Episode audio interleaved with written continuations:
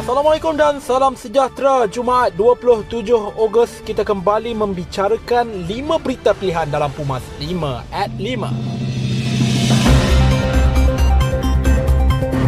Kabinet berorientasikan hasil dan perlu berlandaskan kepada tiga prinsip iaitu peka dengan keperluan semasa, bertanggungjawab dan amanah serta mengembalikan semula keyakinan rakyat. Perdana Menteri Datuk Seri Ismail Sabri Yaakob berkata beliau akan memastikan barisan kabinet komited menjayakan agenda negara melalui jalinan kerjasama rentas parti bagi memacu pemulihan ekonomi dan kesejahteraan rakyat. Budaya kerja berprestasi tinggi dan setiap kementerian perlu membuat perancangan jangka pendek dan jangka panjang serta mencapai sasaran yang ditetapkan selain perlu membuktikan pencapaian awal dalam tempoh 100 hari pertama. Ismail Sabri berkata kabinet yang dibentuk adalah satu pasukan pengurusan yang akan bekerja bersama rakyat dan mengambil pendekatan baharu yang bersifat lebih terbuka dengan menyantuni aspirasi keluarga Malaysia melalui penyampaian perkhidmatan dan maklumat yang lebih efisien. Perlu bertindak pantas dan bersepadu dalam usaha membebaskan Malaysia daripada ancaman pandemik COVID-19, kegawatan ekonomi serta kekusutan politik. Tugas utama anggota Kabinet Kerajaan Malaysia di bawah kepimpinan Perdana Menteri Datuk Seri Ismail Sabri Yaakob adalah menangani masalah pandemik COVID-19. Setiausaha Agong AMNO Datuk Seri Ahmad Maslan mengucapkan selamat berkhidmat kepada ahli Kabinet Baharu Kerajaan Malaysia Tugas terpenting anggota kabinet adalah memenangi perang melawan COVID-19 dengan segera. Jumlah kes yang tinggi merunsingkan rakyat. Program vaksinasi perlu dipertingkatkan bukan sekadar 80% penduduk vaksinasi, malahan boleh dilaksanakan sehingga mencapai lebih rakyat Malaysia divaksinasikan. Beliau yang juga ahli Parlimen Pontian menggesa anggota kabinet membaiki ekonomi rakyat dan membina keluarga Malaysia yang diilhamkan oleh Perdana Menteri. Pembangunan jasmani dan rohani perlu dan mengajak rakyat melakukan kebaikan bagi membendung kemungkaran. Tanggungjawab perlu digalas dengan amanah dan teliti serta peluang menggapai cita-cita lebih terjamin sekiranya pemimpin mempunyai iltizam, kesungguhan dan kesabaran tinggi.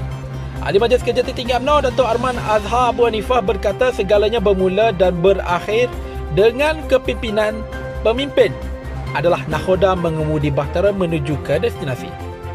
Pemimpin perlu memiliki gabungan empat ciri utama iaitu kekuatan, kemahiran dan kompetensi bersesuaian beramanah serta berintegriti, mampu memelihara serta berilmu pengetahuan dan bijaksana. Menurutnya, pemimpin dan pendukung setia harus mempunyai hubungan dinamik saling melengkapi. Kedua-dua pihak ibarat cermin pantulan, saling bergantungan antara satu sama lain. Keseimbangan antara pemimpin membuka ruang luas untuk dimuhasabah dan ditegur kesilapannya dengan kewujudan golongan pengikut berani menegur kesalahan pemimpin dengan penuh hikmah dan bijaksana.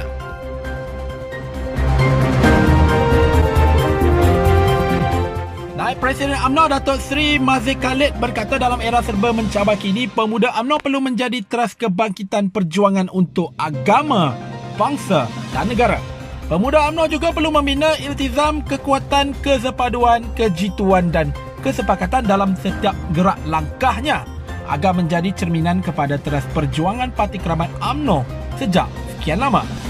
Beliau yang juga ahli Parlimen Padang terap mengucapkan tahniah kepada pergerakan pemuda UMNO yang menyambut ulang tahun ke-72 penubuhan semalam. Sementara itu, Ketua Penerangan UMNO Malaysia yang juga naik Ketua Pergerakan Pemuda UMNO Malaysia, Syarif Hamdan yang berharap agar pemuda kekal menjadi kekuatan benteng hadapan parti di samping memacu perjuangan AMNO yang sentiasa disesuaikan dengan tuntutan zaman. Barisan Jemaah Baharu yang diumumkan oleh Perdana Menteri Datuk Seri Ismail Sabri Yaakob memberikan satu isyarat dan suntikan kepada seluruh pentadbiran kerajaan.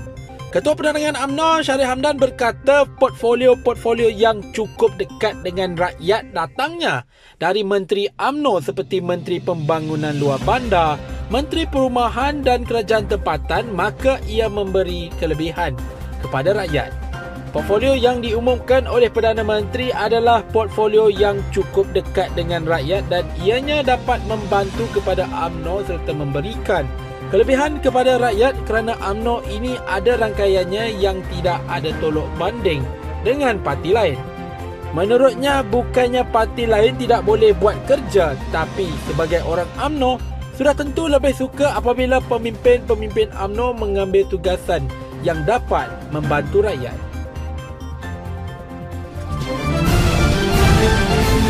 Sekian daripada saya Muhammad Syarul Azlan. Jangan lupa temu janji kita Isnin hingga Jumaat jam 5 petang 5 berita pilihan hanya di Pumas 5 at 5 Assalamualaikum dan salam muafakat nasional